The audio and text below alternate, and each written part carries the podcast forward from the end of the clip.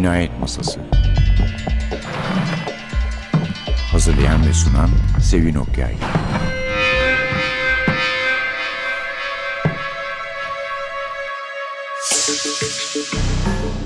Merhaba, NTV Radyo'nun Cinayet Masası programına hoş geldiniz.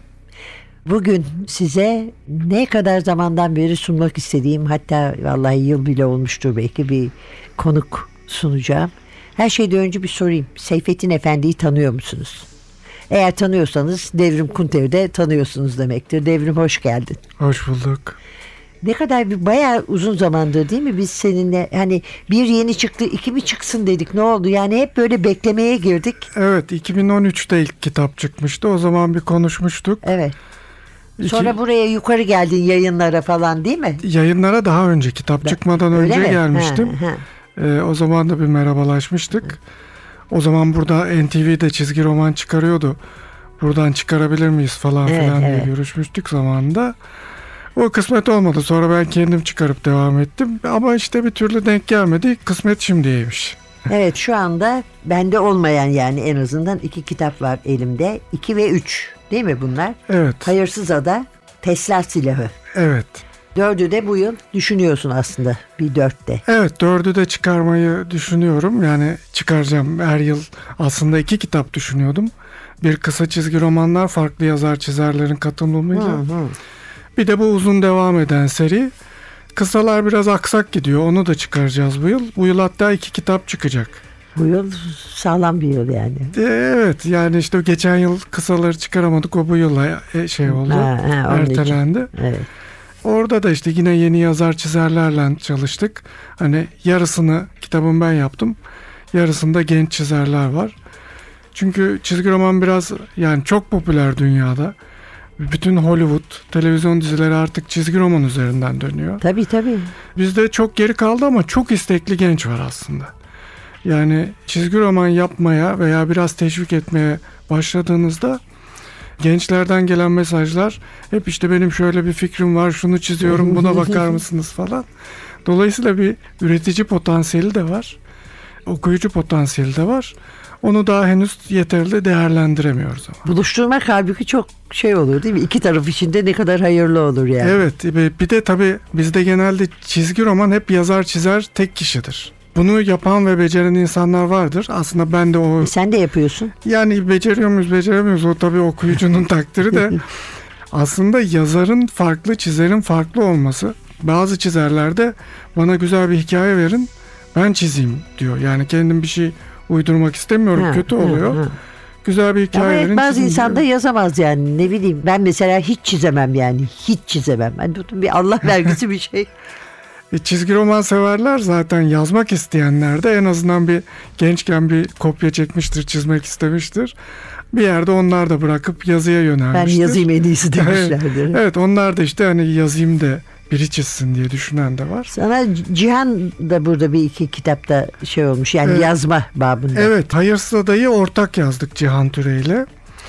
Diğer kısa maceralarda Mehmet Berk Yaltırık var.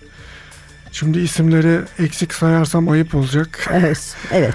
Ama Kırgınlık çıkmasın. evet yani toplamda yazar çizer 22 kişilik bir Ha, ekiple ha. çıktı o. Bu yeni kitapta da yine bir 20 kişiye yakın e, arka sayfalara pin-up tarzı Seyfettin Efendi çizimleri de koyuyoruz. Yine bir 20 kişilik ekiple çıkacak.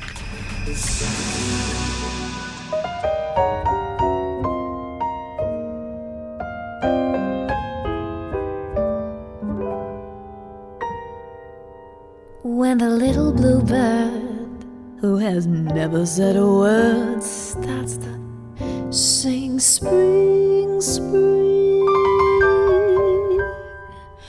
When the little blue bell at the bottom of the dell starts to ring, ding, ding. When the little blue clerk in the middle of his work starts to tune to the moon up above. It is nature, that's all, simply telling us to fall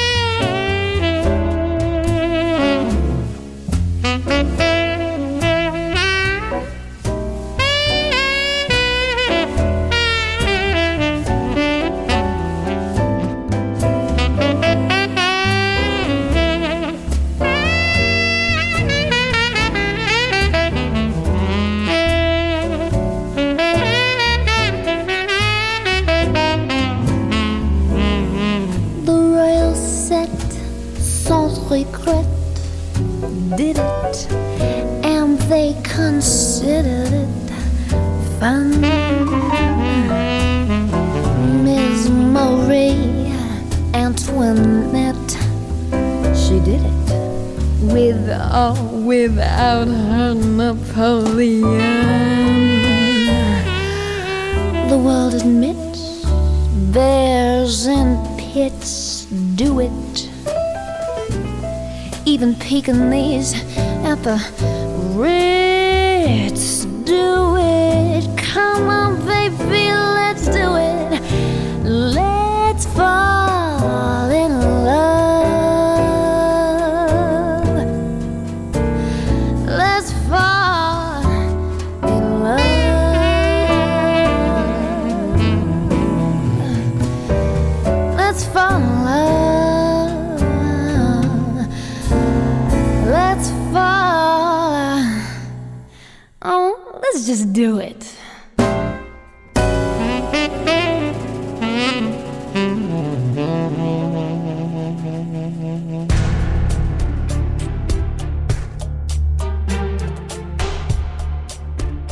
Seyfettin Efendi ve Esrarengiz Hikayeleri Bir intihar vakası Akşam karanlığında Galata Kulesi'nden ayakları bitişik ve sol eli önde olarak atlamış Seyfettin Efendi görünüyor. Hızla aşağıya doğru düşüyor. Bir akşam vakti Galata Kulesi'nin dibinde toplanan insanlar başlarını yukarıya çevirmiş halde bekliyorlar. Kulenin tepesinde kucağında bebeğiyle duran bir adam ve onun yanında bacaklarını kuleden sarkıtarak oturan bir başka adam bulunuyor. Aşağıda onları izleyen kalabalıktan kaygılı sesler yükseliyor. Atlayacak. Vallahi de atlayacak.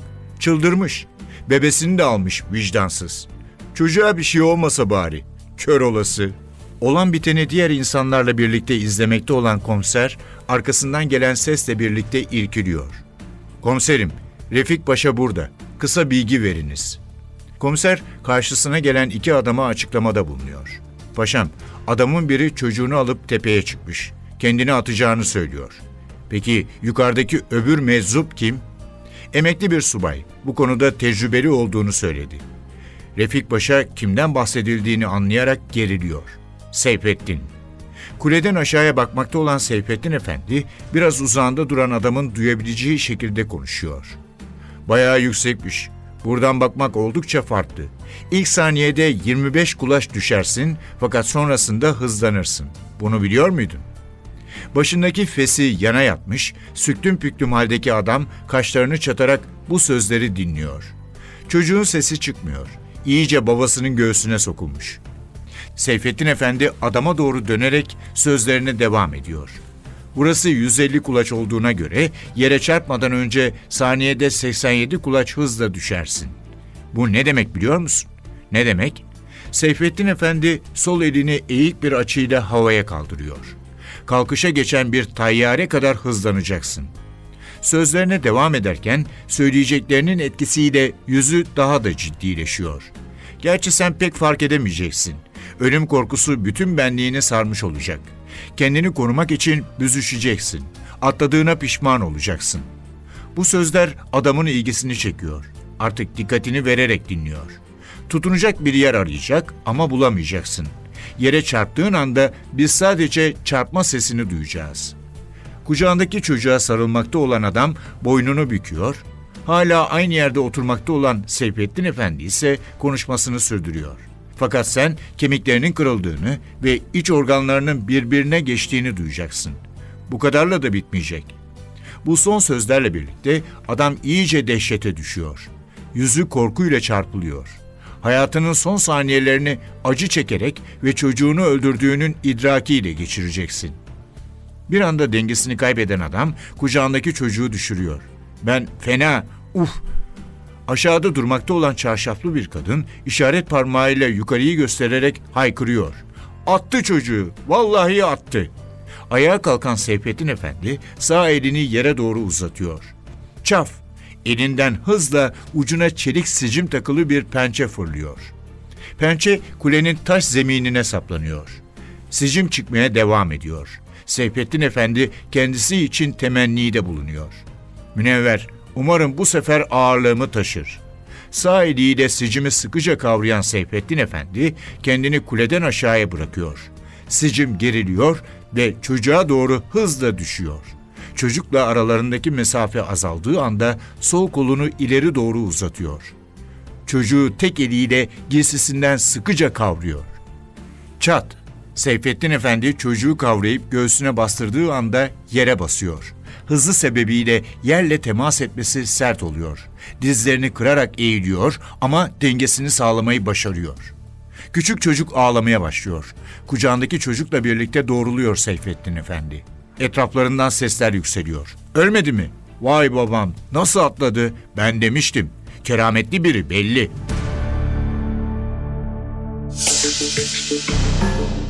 Devrim Kunter'le birlikteyiz. Ama esas konuğumuz Seyfettin Efendi. E, Seyfettin Efendi kaynata aradı. Seyfettin Efendi'yi Evet. tanır mısınız dedim. Sen tanıtsana Seyfettin Efendi'yi. Bir de anlatsana nasıl geldi aklına, nasıl aklına düştü. yani. Evet. Ya aslında ben hikayelerimi veya yazdığım şeyleri yaparken zamanla değiştiriyorum. O aslında biraz gelişme de oluyor. Biraz yol bulma da oluyor. Mesela Seyfettin Efendi'yi ben ilk düşündüğümde daha fantastik e, olaylar dedektifiydi. Daha mizahi bir yanı vardı. Fakat fantastik dedektif çok var. Yani İtalyanlarda Martin Mister, Dylan Dog Evet. bilhassa çizgi romanda. E, Amerikalılarda Hellboy aslında bir fantastik dedektiftir. Evet. Dolayısıyla o zaman bu fantastikliği atmak gerektiğine karar verdim ve bilim kurguya yöneldim. Bizde de aslında genç okurlar mesela Seyfettin Efendi'yi Scooby-Doo'ya benzetiyorlar. Aa öyle mi? Evet, e, çünkü işte bir gerçekten. olağanüstü gibi bir olay gözüküyor. Sonradan öyle bir şey değil, bir bilimsel açıklama çıkıyor. Evet. Fakat a- aslında bizim edebiyatımızda bu böyle. Ömer Seyfettin'in Perili Köşkü öyledir. Hüseyin Rahmi Kürpınar'ın Gulyabani filmini de bildiğimiz öyledir. Dolayısıyla aslında ben o ekolden yola çıkarak bu fikri tasarladım ama işte gençler onları değil de Scooby-Doo'yu bildiği için hemen onunla özdeşleştiriyorlar. Nasıl Sev- bir karakter, nasıl biri? Seyfettin Dönemi ne, neler yapıyor? Evet, bu bilim kurgu ve fantastik olayını ayrıştırdıktan sonra tam da işte o bilimin aslında bilimsel olmayandan ayrıştığı çağlar 1920'ler. Dünyada da öyle. İşte mesela psikanalistler yeni psikoloji diye bir bilim ortaya koyuyor. Jung bir yerde ayrılıyor. Orada bilimle bilimsel olmayan şeyler karışıyor. Evet. Dolayısıyla o çok güzel bir dönemdi. O yüzden 1920'lere taşıdım. Bizim Cumhuriyet'in kurulma dönemi var aynı zamanda. Ee, Aynı zamanda çok renkli kişilikler var. İşte üçüncü kitapta ele aldığımız Tesla var. Biraz şey yaparsanız yurt dışına açılan macera çizeyim derseniz Al Capone'undan tutun Picasso'suna hepsi o Evet, dönemin evet. adamları. Dolayısıyla çok renkli kişiliklerin de olduğu bir dönem. Böylece de işte 1920'lere İki taşıyıp savaşın arası özellikle 20'li yıllar gerçekten yani Roaring Twenties evet cazda falan da böyle yükselen bir dönem hep. Evet öyle. Ee, Mesela caz dediniz ilk kitapta şey caz dinliyorlardı. Biraz klasik bir şey olmasın diye de istedim. Yani Seyfettin Efendi aslında bir alt kültür insanı. Bizim gibi. Yani ben şimdi klasik ne diyeyim Türk pop müziği dinlemiyorum. Daha işte rock, caz, heavy metal gençliğimizde dinlerdik. Dolayısıyla yarattığın karakter de biraz kendine benzer olsun. Klasik Türk sanat müziği dinlemesin de o dönemin cazını dinlesin gibi biraz böyle alternatif bir şey yaptık. Mesela bir ilk hikaye Yeditepe Canavarı Drakula üzerineydi ve Drakula'yı okuduğunu belirtiyordu Seyfettin Efendi gibi. Ufak detaylar var.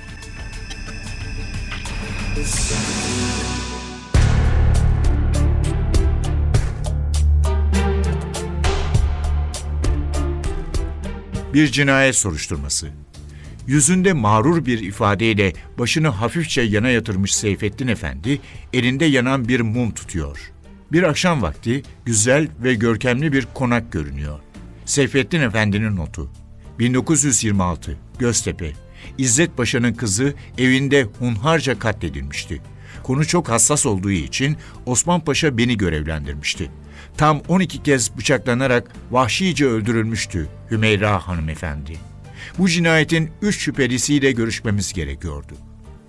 Duvara asılı çerçevesi altın varaklı büyük boyutlu resmi inceliyor Seyfettin Efendi. Hemen yanında koltukta oturmakta olan Aziz içeri giren adamları gördükten sonra ayağa kalkıyor. Hoş geldiniz diyor aralarında en yaşlı olan. Hoş bulduk paşam diyerek cevap veriyor Aziz. Hepsi birlikte Seyfettin Efendi'ye yaklaşıyor. Aziz onun dikkatini çekme ihtiyacı hissediyor. Seyfettin, İzzet Paşa geldi. Seyfettin Efendi arkasını dönmeden yanıtlıyor. Hmm, güzel resimmiş. Başında fesi olan, beyaz bıyıklı, beyaz sakallı yaşlı adam cevap veriyor. Muhittin Bey oğlumun resmi. Ben anlamıyorum. Zamane gençleri işte. Hümeyra Hanım'ın babası İzzet Paşa eski topraktı. Sert adamdı ve çektiği acı yüzünden okunuyordu. Fes takmış eski tip giyinen, bıyıklı ve keçi sakallı orta yaşlı adam söze giriyor. Hoş geldiniz. Necmi Bey, Hümeyra Hanım'la yeni evlenmişlerdi. Hırslı bir mebustu. İzzet Paşa'nın Necmi Bey'i kızına uygun bulmadığını tahmin etmek zor değildi. Aralarında en genç ve modern görünümlü olan ağzında bir şeyler geveliyor. Ben şey, kübizm. Seyfettin Efendi'nin notu. Küçük kardeş Muhittin Bey. Berlin'de sanat eğitimi görmüştü. Armut dibine düşmüyordu bazen. Konunun hassasiyeti de işte buradan kaynaklanıyordu. Katil önümde duran üç kişiden biriydi. Resimden uzaklaşan Seyfettin Efendi başını öne eğerek her zamanki alaycı ifadesiyle tebessüm ederek konuşuyor. Müsaadenizle değişik bir uygulama yapacağız. Nasıl ki yıldızların yüzyıllar evvelki halini görüyorsak, insan ruhunun yansımasını da yakalamamız mümkündür. Pencereden giren son ışıkların aydınlattığı, gölgelerin uzadığı geniş salonda sözlerine devam ediyor. Manyetik titreşimleri yakalayarak kızınızla irtibata geçeceğiz. O da bize katilini açıklayacak. Konaktan ayrılmak üzere dışarı çıkıp yalnız kaldıklarında merdivenlerden inerken Aziz Seyfettin Efendi'ye soruyor. Seyfettin neydi o dediğin saçmalık? O ise anlamamış gibi cevaplıyor. Resim berbattı değil mi? Kötü bir barok taklidi. Yalan söylemek zorunda kaldım. Bahçedeki ağaçların altından geçiyorlar. Alacakaranlıkta Aziz'in yuvarlak çerçeveli gözlükleri parlıyor. Onu demiyorum. Ruh çağırma hikayesi diyor bu kez. Aa evet, bildiğin gibi suçlu iki şekilde kesin olarak yakalanabilir. Kanıt ya da itiraf yoluyla. Dalları aşağılara kadar uzanan yeşil yapraklı ağaçların arasında yürümeye devam ediyorlar. Biz de katilden güzel bir itiraf alacağız. Onun için dramatik bir sahne yaratacağız. Öldürmek için defalarca bıçaklayan birinin sinirleri oldukça zayıf demektir. Seyfettin, unuttun galiba. Bir yol daha var. Tanık.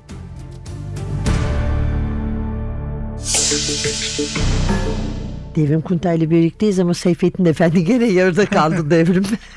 Evet ben biraz... Şimdi kim kaç yaşlarında ne yapıyor? Onları Ee, şöyle, evet, Bir algı şeyde Drakula'da kaldık onu da unutma. 1920'lerde başlattım hikayeyi ama Seyfettin Efendi 40 yaşlarında orada. Çünkü böylece geçmişe yönelik hikayeler de yapıp Çanakkale Savaşı'ndan Kurtuluş Savaşı'na bazı bölümleri de işleyebilirim diye düşündüm.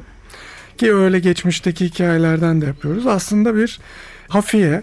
Bizde tabii bir polislik, hafiyelik mevhumu çok cazip bir fikir değil genel olarak. Dolayısıyla aslında hafiyelik ve polisli eğitimi yok. Asker kökenli. Biraz e, geçmişi Ömer Seyfettin'le be, benzeştirdim. 1920'lerde Ömer Seyfettin ölüyor biliyorsunuz. Bizim Seyfettin Efendi de 20'lerde sahte bir cenaze töreniyle kendini öldürtüyor Mark Twain gibi. İstanbul'un kurtuluşu için gizli işlere, teşkilat işlerine bulaşıyor. Sonra da o işlere devam edip polisin çözemediği gizemli olayları çözmeye bir teşkilat kuruyor ve 5 kişilik bir ekiple Ekibi var evet. devam ediyor. İşte Bu biraz ekiptekiler de onun gibi asker kökenli mi? biri var klasik aslında Sherlock Holmes ve Watson gibi. Evet. Bir evet. doktor var. Doktor olmak zorunda çünkü adli tıp o zamanlar kurulmuş. Türkiye'de 1918'de kurulmuş. Araştırmalar ve suçluları şey yapma olayı başlamış. Dolayısıyla adli tıp için bir asker kökenli doktor arkadaşı var Aziz. Bir casus var. O yani İngiliz Kemal Dinesi'nden mi aslında? Yine o dönemin adamı. Biraz karanlık bir tip gruptaki. Dönem karakterleri yani Evet. aslında dönemlerine uyan karakterler. İşte o zaman tabii çok güçlü pehlivanlarımız var. Koca Yusuf ilk akla gelenlerden. O tip boylu poslu bir pehlivan. Az laf çok iş. Kaba kuvvet olaylarını çözecek bir karakter de var ve en çok aslında ilgi çeken Almanya'da mühendislik okumuş. Ekibim James Bond'daki Q'su gibi teknolojik aletlerle destekleyen Münevver Hanım var. Hmm, Ee, çok güzel ya. ya. Unutmuşum onları bak ben demek ki ben okuyalı çok olmuş. Evet. zaman bu 2 ile 3'ü derhal okumam gerekiyor. O mesela Münevver'in çok ilgi çekme sebebi bizim çizgi romanda kadın karakterleri çok geri planda. Evet. Yani kalmış. Aksesuar niyetine. Evet bir de tabii yeni çizgi roman üretilmediği için o biraz öyle. Aslında Amerika'da da öyledir. Mesela buzdolabındaki kadınlar diye bir ciddi makale var. Amerika'da yazılmış. Amerikan çizgi romanında kadınların işte sadece erkek kahramanı sinirlendirip intikam almasını sağlayan objeler olarak kullanıldığına dair ve çok örnek var. İşte Ama aksiyon filmlerinde de yapma denilen her şeyi yapıp yani özellikle Schwarzenegger'in başını bela açan elemanlar olarak görüyorum ben. Linda Hamilton'ın şahsında. Yani hakikaten hakikaten öyle bir mesela bu işte kızdırıyor. Tahrik ediyor yani bir şey yapmaya, harekete geçiriyor. Hakikaten ama aksiyonda da hani sen burada otur, sen gelme, sen bilmem ne deyince onlar aslında tabii daha fazla bir şey yapmak istiyor. Ama sen gördüğün anda bir beceriksizlik abidesi gibi görüyorsun.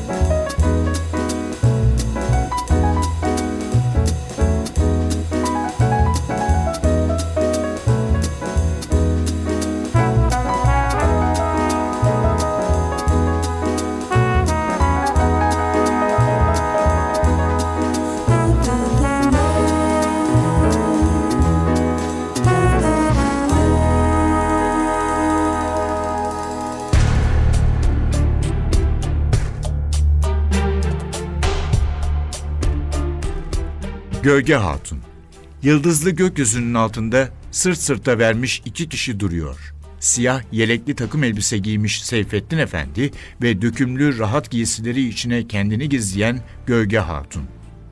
Yüzlerinde aynı anda hem endişeli hem de umutlu bir ifade var. Seyfettin Efendi elinde horozu tutulmuş bir revolverle hazır olarak bekliyor. Gölge Hatun ise sol elinde tüfeğini tutarken sağ elinde kılıcını bulunduruyor. Seyfettin Efendi'nin notu. İzmir, Mayıs 1335 yani 1919. İlk casusluk denememin çok başarılı olmadığını itiraf etmem gerekir. Seyfettin Efendi bir duvara dayalı olarak üst üste yığılmış dolu çuvalların önünde elleri arkadan bağlı olarak duruyor. Karşısında 8 kişilik bir idam mangası var. Askerlerin tamamı tüfeklerini tek bir noktaya Seyfettin Efendi'ye çevirmiş durumda ateş etmeye hazır olarak bekliyorlar. Yanı başlarında duran çavuş infaz sürecini başlatıyor. Dikkat! Çavuş ağzını kocaman açarak tüm gücüyle haykırıyor. Nişan al! Seyfettin Efendi'nin notu. Düşman birliklerinin içine sızmış, kuvvetlerin ve teçhizatların envanterini çıkartmıştım. Ateş! Dan, dan, dan, dan! Çuvalların önünde ayakta duran Seyfettin Efendi'nin yüzü acıyla kasılıyor. Bedeni hafifçe geri savrulurken gövdesinde aynı anda birkaç noktadan kan fışkırıyor. Seyfettin Efendi'nin notu. Tek tesellim notlarımı zamanında ulaştırabilmiş olmamdı. 6 saat önce. Seyfettin Efendi karanlık hücresinde sırtını duvara yaslamış oturuyor. Sol dizini kırarak kendine yaklaştırmış ve ellerini dizinin üstünde üst üste koymuş düşünüyor. Yanındaki duvarın üst kısmındaki küçük demir parmaklıklı pencereden içeriye ay ışığı süzülüyor. Yakalanmak değil ama görevi başarısızlığa uğratmış olmak biraz canımı sıkıyordu. Seyfettin Efendi'nin notu. Cesedimi bulmaları umuduyla bulgularımı yazıyordum. Ellerinin arasındaki küçük kağıt ve kalem seçiliyor. Boş kağıt üzerinde gezdiriyor kalemi. Parmaklıkların önünde aşağıya eğilerek bakan bir karaltı beliriyor. Seyfettin Efendi. Karaltının yüzünü peçeyle örtmüş, kalem kaşlı, güzel gözlü bir kadın olduğu anlaşılıyor. Kadın ikinci kez fısıldıyor. Seyfettin Efendi, sen misin? Beklenilmeyecek bu olayın gerçekleşmesi onu kararsız bir tavıra sürüklüyor. Tepki vermiyor Seyfettin Efendi. Duvarın dibinde oturmaya devam ediyor. Yeniden duyuluyor kadının sesi. Zamanımız yok. Gereken bilgileri toplayabildin mi? Kim yolladı sizi? Kemal. Ayağa kalkan Seyfettin Efendi parmaklıklara yaklaşarak kadının yüzüne bakıyor. Seyfettin Efendi'nin notu. Kendini zeki zanneden Yunan komutanının oyunu muydu bu yoksa? Fırtına Kemal mi? Kadın peçesini yüzünden çekerek metanetle cevap veriyor. Hayır, Yıldırım Kemal. Bu sözleri duyan Seyfettin Efendi tüm dikkatiyle kadına bakıyor. Ay ışığının aydınlattığı yüzünde ciddi bir ifade beliriyor.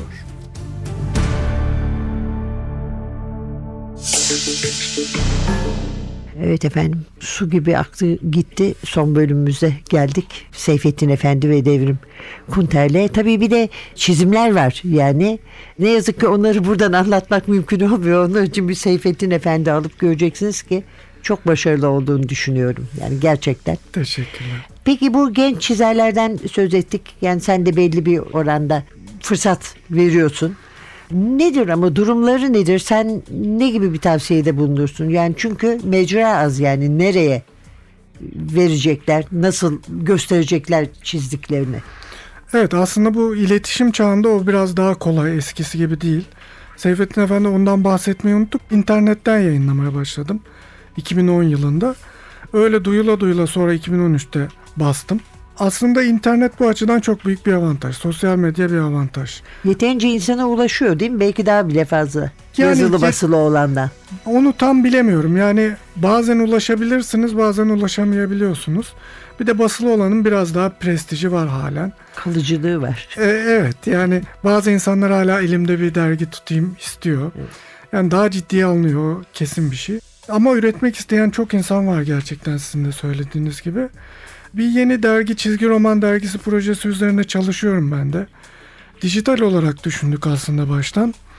Fakat belki basılıya dönebilir miyiz falan diye de bir şeyler düşünüyoruz. Orada da çok genç yetenekli ismi duyulmamış arkadaşlarımız var. Mesela Özgür Yıldırım çok yetenekli bir çizerimiz. E, Onun ismini söylüyorum çünkü biz görüştük bu işleri yapalım dergide falan diye. Mark Miller'ın ki kesinini bilirsiniz.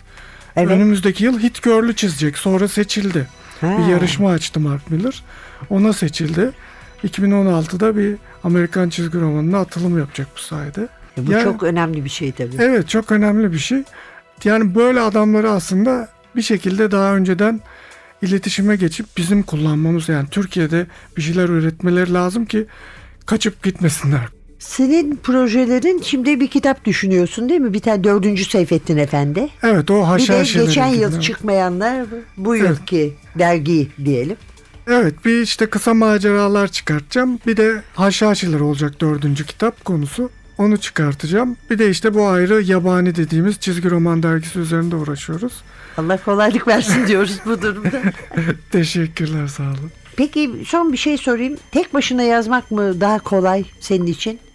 Yoksa başka birisiyle birlikte yazmak mı? Bu kolay derken hani yarısını o yazıyor yırtıyorum anlamında söylemiyorum. Hani çizgiyle birleştirme açısından mesela. İlk başta çok zorlanıyordum fakat bir süre sonra pratik kazandığım için artık yazıp çizmek bana daha kolay geliyor.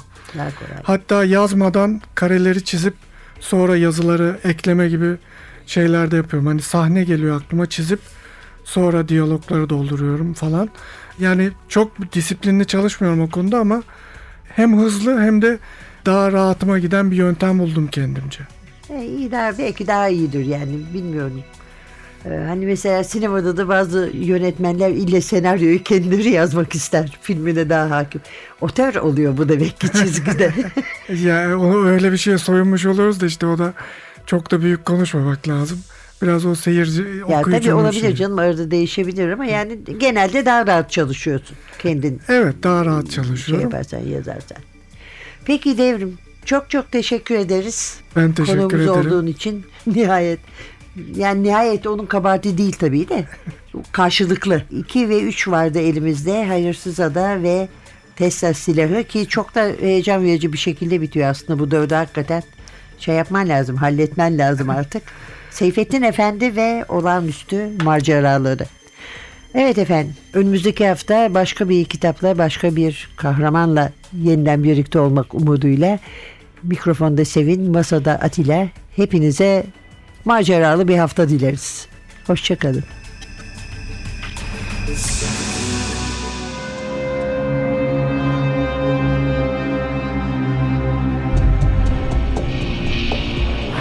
Cinayet Masası Hazırlayan ve sunan Sevin Okyay